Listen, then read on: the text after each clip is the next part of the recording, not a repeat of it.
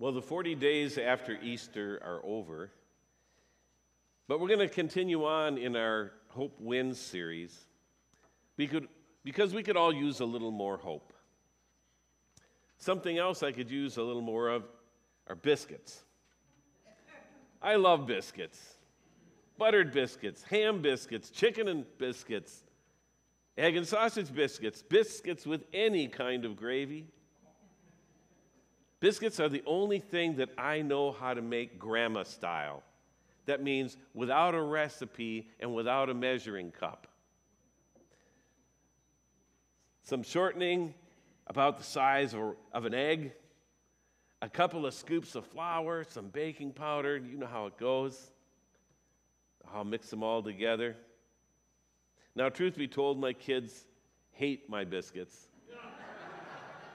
Too dry, they say. They're healthier that way, I tell them. I've had biscuits nearly every way imaginable, but I have never had powder milk biscuits. Powder milk biscuits I've never had because they aren't real. They were created in the imagination of Garrison Keillor on the Prairie Home Companion radio show.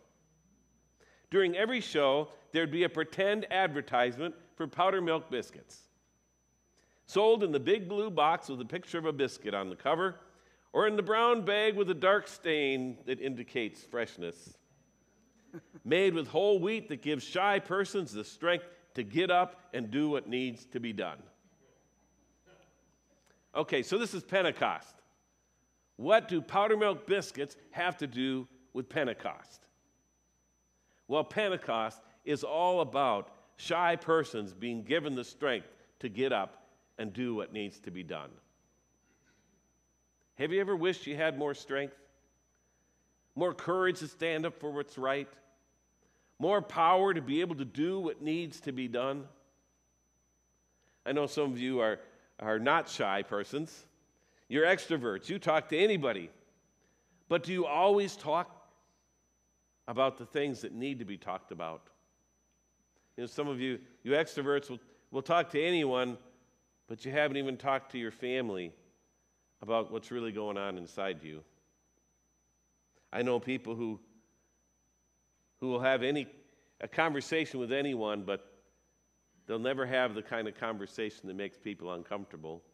Conversations about addictions or shame or mental health. And whether you're an extrovert or an introvert, there are times when we all feel powerless to do what needs to be done.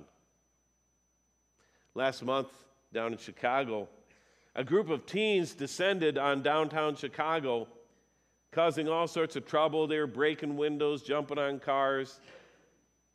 50 of them came upon a young couple from South Carolina that were just looking for a place to have dinner.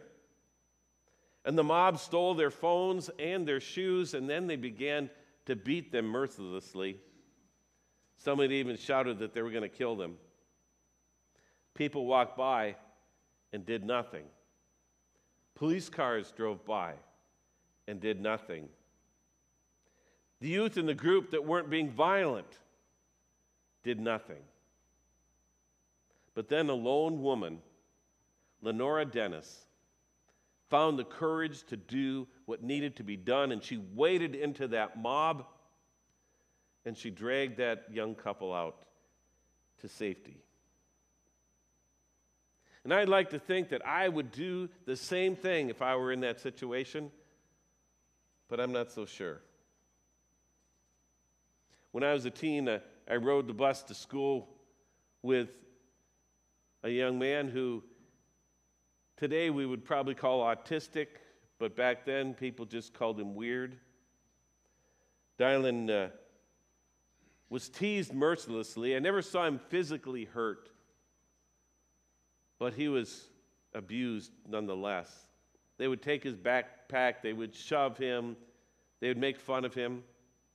"Leave me alone," he would say. "Leave me alone." And they never would. And I never waded in to get Dylan away from his tormentors.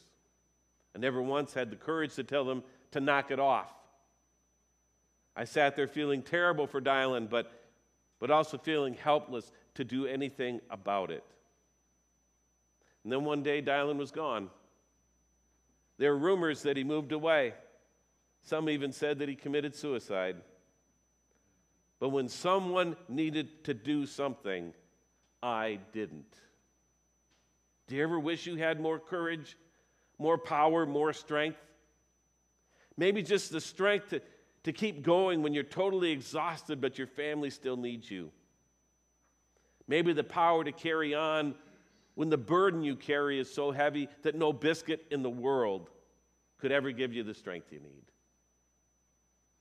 Powder milk biscuits may be able to give us the strength we need to get up and do what needs to be done, but they aren't real.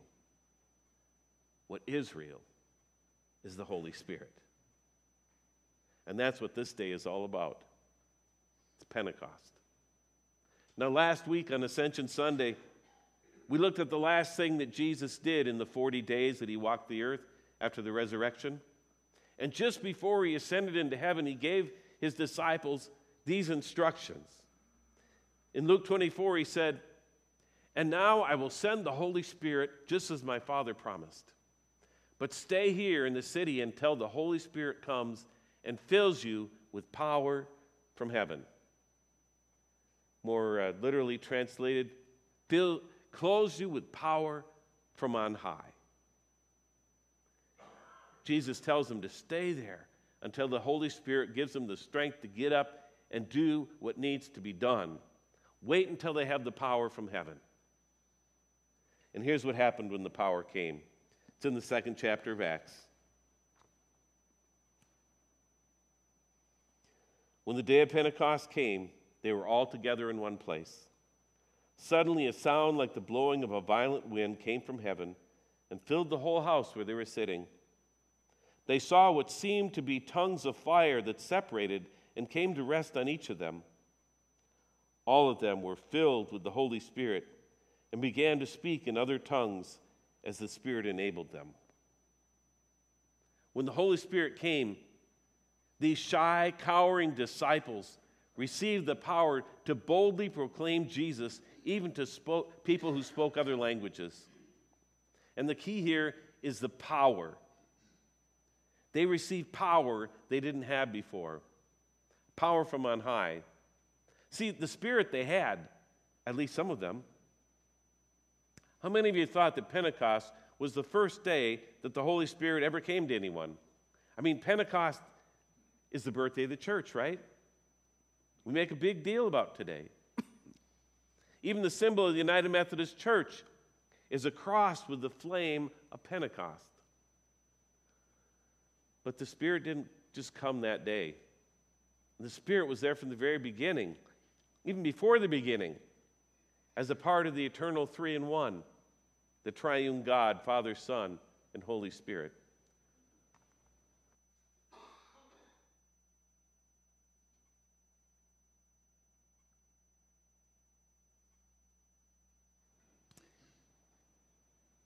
Now we're going to talk more about the Trinity next week. But already, in just the 2nd verse of the Bible, we hear about the Spirit. Genesis 1, verse 2. Now the earth was formless and empty. Darkness was over the surface of the deep.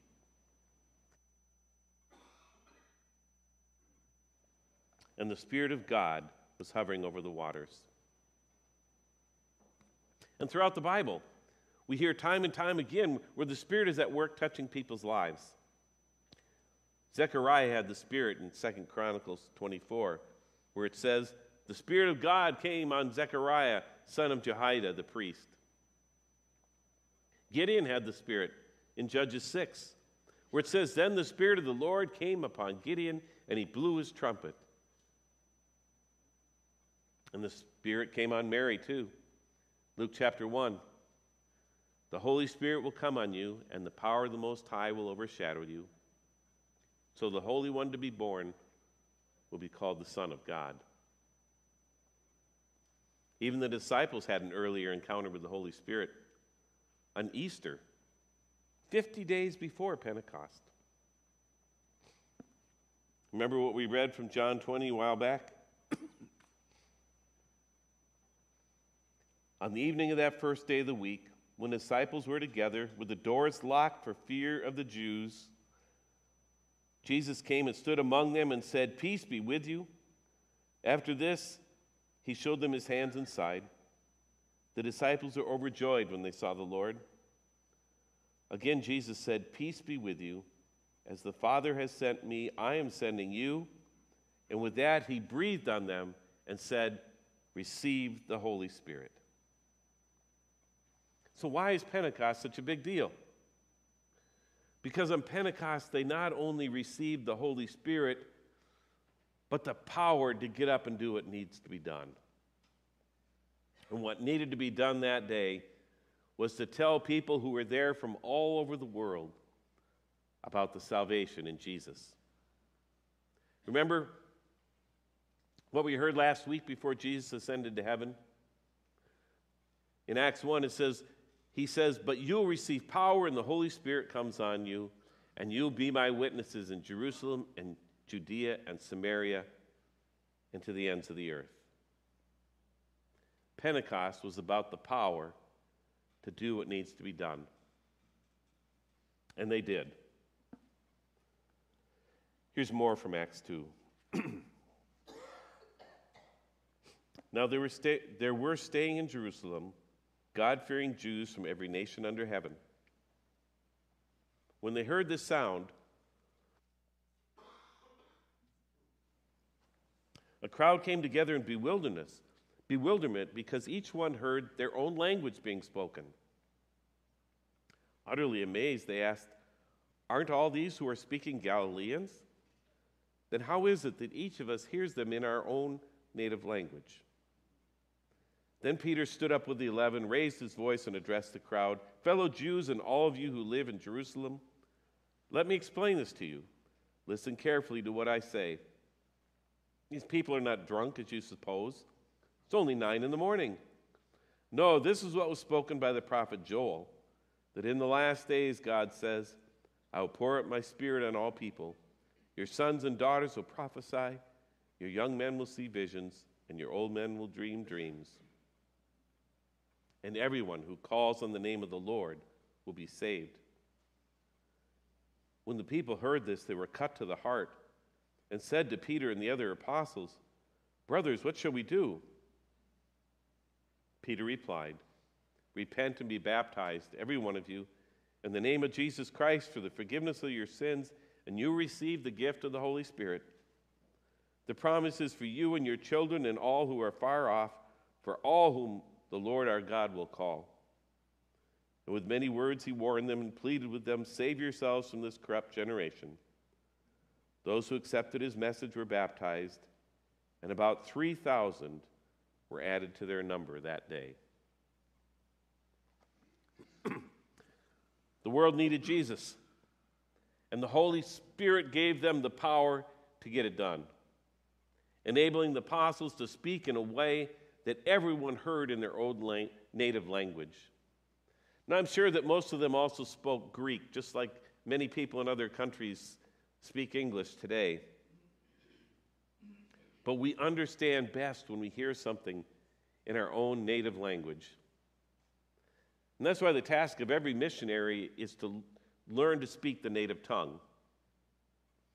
My friend Fred Vanderwerth was a missionary to Ukraine long before he was the Southern Prairie District Superintendent. Ukrainian was not his native language. He spoke Minnesotan, don't you know? But he had to learn Ukrainian so he could speak to the people there. Now, I can only imagine that he wished that the Holy Spirit would have brought that Pentecost language ability onto him instead of having to study to learn it. But the Holy Spirit didn't work that way in his life. What the Holy Spirit did, though, was to give Fred opportunities to have conversations with people where he could share Jesus and they could come to faith just like the people on Pentecost. Time and time again, the Holy Spirit gave Fred the strength to do what needed to be done. And now as his 8-year term as the district superintendent is winding to a close, Fred has been praying hard to be able to respond to the need for Jesus in war-torn Ukraine. And in short order, the Board of Global Ministries was able to create a position for him to do just that. And if you know how slowly the church can work sometimes, that's probably as big a miracle as Pentecost that they're able to do this. But soon, Fred will be coordinating the United Methodist response to the needs in Ukraine and equipping the local leaders there for church planting and evangelism. Plus, he'll be doing another job here in the state. Now, how he's going to do both, I don't know. But I'm sure the Spirit will give him the strength that he needs to get up and do what needs to be done. Because the Holy Spirit has been doing that since Pentecost. And the Holy Spirit will do that in your life too. That's the miracle of Pentecost. Receiving the power to do what needs to be done.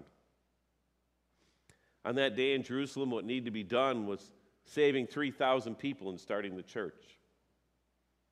Today, where we live, there's still things that God needs to get done. And the Holy Spirit gives us the power to do it. From telling other people about Jesus to showing the world what the Spirit can do in us.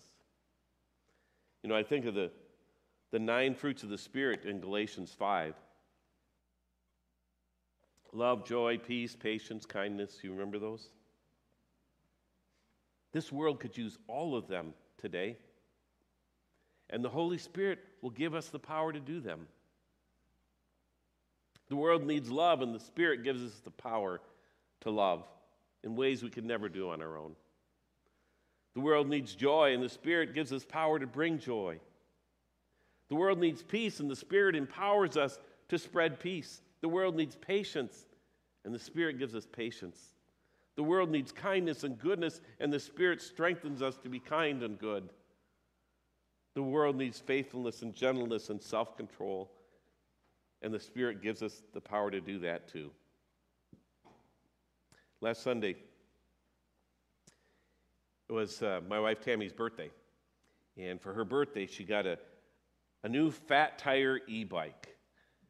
It is it's quite the bike, and we took it on its maiden voyage on the bike path that runs along the Vermilion River. And as we were approaching the spot where it goes under a bridge, there were 2 young guys who were blocking the trail.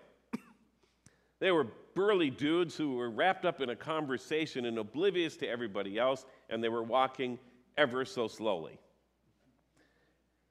And immediately I got impatient. Come on, guys, pick it up, get out of the way. I was tempted to tell them off, or at least to give them an extra hard ring of my bell. But the Spirit caused me to listen to them instead. And they were talking about hymns and praising God. Not what I expected. Man, did I feel foolish. And right there, I said a little prayer. I said, Holy Spirit, this world could use a lot more power to praise Jesus and a lot less of my impatience. Thank you for giving me the self-control not to yell at people wrapped up in your praise. May I be more like them. Yes, it's the birthday of the church today. And yes, on Pentecost, the Holy Spirit came, and that's always good. But the reason hope wins is that when the Holy Spirit comes, there is power from heaven, power to do what needs to be done, whatever that is in your life. Powder milk biscuits won't do it for you, but the Holy Spirit can. So let's pray for the Holy Spirit to come today on this Pentecost and give us the strength we need to get up and do what needs to be done. Oh, Holy Spirit, we pray that you would come upon us. We don't need to see tongues of fire. We don't have to hear the sound of a mighty wind. We simply ask for the power to get up and do what needs to be done in our lives. And especially the power to get up and do what you want to be done. Lord, we pray for all the gifts of the Spirit and all the fruit of the Spirit. And we pray that by the power of your Spirit, we might be witnesses to you. And whatever it is that you ask for us, that we'd be able to get up and do it. We pray this in your holy name, Holy Spirit.